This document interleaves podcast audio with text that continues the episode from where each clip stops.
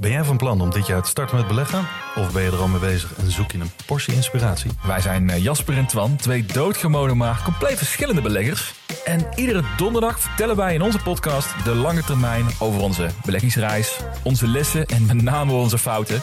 En dat allemaal op een eh, vermakelijke en een langdrempelige manier. Alsof je met ons in een kroeg staat. Met een whiskytje erbij. Lekker.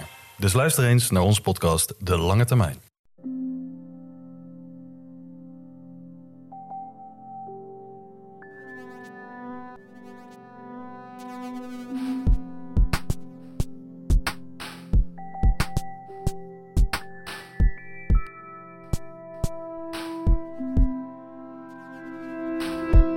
Hey, ik ben Pieter van Relaas. In Relaas hoor je waar gebeurde verhalen en die worden altijd verteld door de persoon die dat verhaal zelf heeft meegemaakt. En laat dat nu eens net krak hetzelfde uitgangspunt zijn van Echt Gebeurd. Echt Gebeurd is zowat dezelfde podcast als Relaas, maar dan in Nederland. Die organiseren ook maandelijkse vertelavonden en daar worden ook live verhalen verteld door eh, mensen die ze zelf hebben meegemaakt. En daar komt dan ook een podcast van. En ik ga eerlijk zijn, maar je moet niet fout vertellen, maar wij hebben dat een beetje gestolen. In juni van 2019 was Maarten van Echt Gebeurd te gast in Gent. En dan vertelt hij een verhaal natuurlijk.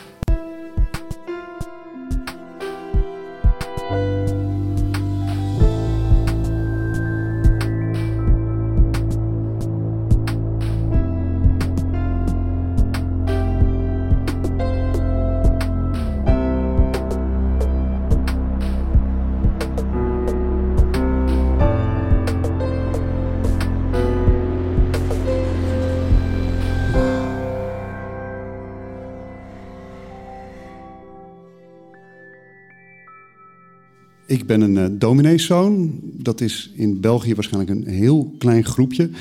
Um, in Nederland is die iets groter. Daar zijn er wat meer van dominees. En um, in Nederland is dat ook wel een beetje een, een, een bijzondere groep. Er zijn heel veel schrijvers, er zijn heel veel artiesten die eigenlijk allemaal wel een domineeszoon, zijn geweest. En daar is een belangrijke reden voor.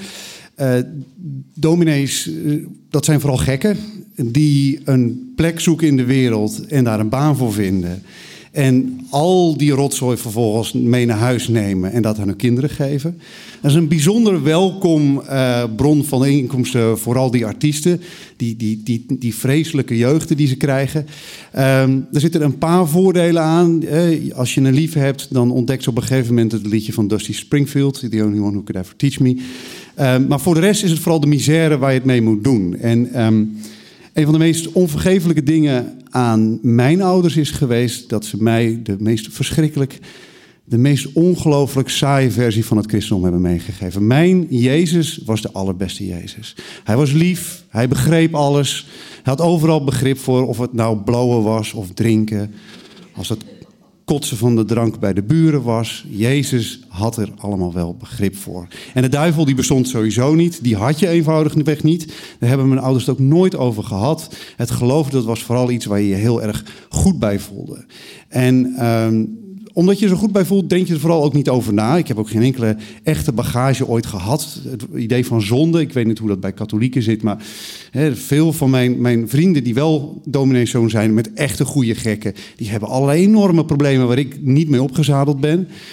Um, maar daar had ik het allemaal zonder gesteld. En dat was allemaal eigenlijk wel fijn en goed, tot ik op een dag werd uitgenodigd door een vriendje van mij. Ik was 16 jaar. En hij zei, ik heb twee kaartjes voor Rasti Rostelli. En nou weet ik niet of mensen hier weten wie Rasti Rostelli is. Rasti Rostelli is een, uh, een hypnotiseur. Um, kleine couleur lokaal. Hij schijnt ooit kortzondig betrokken te zijn geweest bij uh, het onderzoek naar Dutroux. Want twee van de meisjes die hem waren gaan zien zijn daarna verdwenen. Het schijnt niks met Rasti te maken te hebben. Um, maak ervan wat je wil. Uh, maar goed, hij had twee kaartjes voor Rasti. En, en als je er een beeld bij moet hebben, als je niet weet hoe Rasti Rostelli eruit ziet. Um, stel je een, een slechterik voor, ontworpen door Bastien Adriaan. Want daar heb je het over. En als mensen dat niet zegt, dan moet ik waarschijnlijk naar een plaatselijke verwijzing. Dan denk aan of iemand uit een slechterik uit Merlina of de opvolger daarvan Postbus X. Zo'n zo'n soort slechterik met een ringbaard en zo'n mooi gekwaffeerd kapsel. Altijd in het zwart van die donkere, priemende ogen. Gewoon echt iets dat je alleen nog maar in de jaren 70 had kunnen vinden. Maar dit is de jaren 90 en Rassi Rostelli komt naar Reizen, het dorp naast ons. En wij gaan op de fiets naar naartoe, Gerrit en ik alleen. En wij komen eraan en we gaan zitten. En ehm, op een gegeven moment, ik weet niet of mensen wel zo'n show hebben meegemaakt. Mensen worden naar voren gebracht. En dat begint een hele hoop mensen worden allemaal naar voren gebracht. En die komen allemaal op het podium te staan en die worden onder hypnose gebracht. En ik had natuurlijk wel over hypnose gehoord. Hè, wat ik ervan dacht is dat er dan van die bliksemschichtjes uit de ogen komen. En dan krijg je die draaien in je eigen ogen en dan, dan zweef je weg. Nou, zo gaat het niet helemaal. Je wordt eigenlijk in een soort soort slaap gebracht, in een soort enorme rust. En er wordt eigenlijk van je gevraagd om jezelf over te geven. En een van de vreemdste dingen die ik leerde door onder hypnose te zijn, is dat je het zelf doet. Niemand dwingt je om gehypnotiseerd te worden. Je moet ja zeggen tegen Rasti.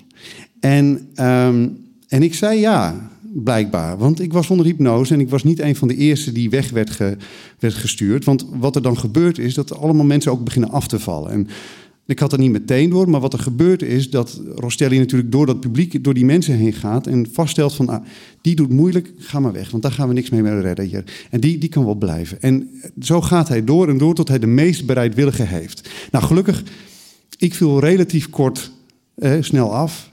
Ehm, maar mijn vriend Gerrit, die bleef staan. En, en die deed zijn t-shirt uit. En die was een hond en die werd een kikker en die was een plank. En, en terwijl dat allemaal gebeurde en het publiek joelde, zat ik alweer terug in mijn stoel. En het enige wat ik deed was koken. Koken, koken, koken. Want ik, ik wist het. Het was mijn fout. Dit was niet, hè, ik, ik was niet betoverd, ik had me laten betoveren. En ik wist zeker dat ik hier het kwaad in mijn eigen hart had toegelaten. En terwijl Gerrit eigenlijk zonder enig probleem weer met mij terug naar huis fietste, hij zag het probleem niet zo. Um, hij had zijn t-shirt overigens tegen die tijd weer aan. Terwijl we zo naar terug naar huis fietsten, zat ik alleen maar te koken. Ik kon bijna niet praten van woede, woede op mezelf. En toen we thuis kwamen, mijn ouders waren al in bed, toen stormde ik naar de studeerkamer van mijn vader. En ik zocht de oudste uitziende Bijbel die hij had uit. En dan heb ik mijn hand opgelegd en toen bezwoor ik tegen mezelf dat ik, nog nooit, dat ik dit nooit meer zou laten gebeuren. Dit mocht nooit meer. En ik weet niet precies of er een directe correlatie is. Maar sinds die tijd heb ik met een grote regelmaat uh, dromen. En ik heb zo, droom sowieso nogal helder. Maar sinds die tijd heb ik dromen waarin ik strijd tegen humanoïde monsters. Uh, dat, kunnen, uh, dat kunnen zombies, dat kunnen heksen, dat kunnen tovenaars zijn, dat kan van alles.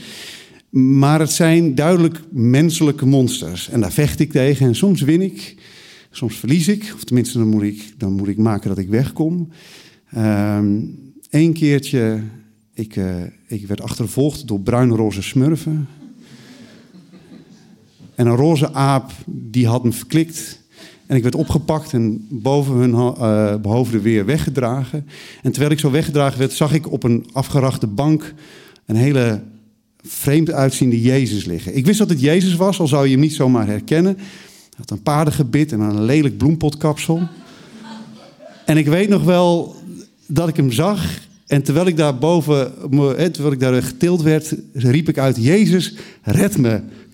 En ik weet nog dat ik dat zelfs in mijn droom zo grappig vond, dat ik er ook echt lachend van wakker ben geworden. Maar de dromen blijven. En Rassi Rostelli, hij is er nog steeds. Hij is afgelopen maand nog in Genk geweest. Ik ben hem nooit meer tegengekomen, maar ik weet vrij zeker, ooit ga ik hem in mijn dromen zien. Dankjewel.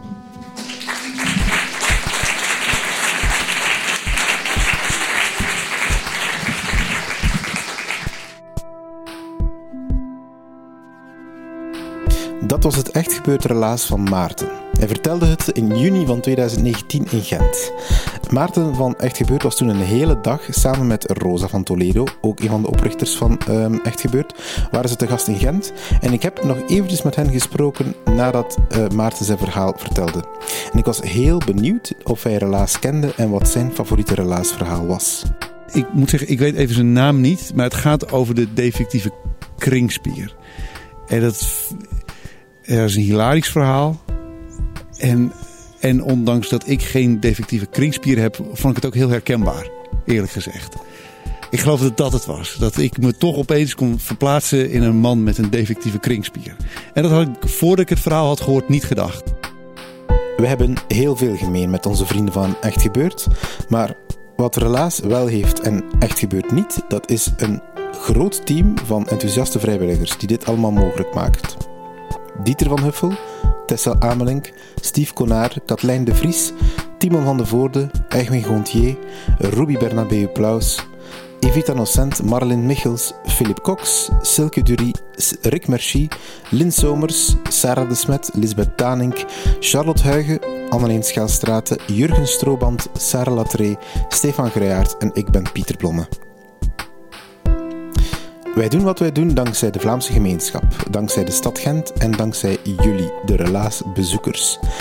Je vindt al onze live events, dus onze vertelavonden, vind je in de kalender op onze website of via de events op Facebook. Dankjewel aan onze partners Urgent FM, Pulp Deluxe, Hopzak, Huset en Chase. Stuur dit verhaal door naar iemand en maak kans op een ticket voor Rasti Rostelli.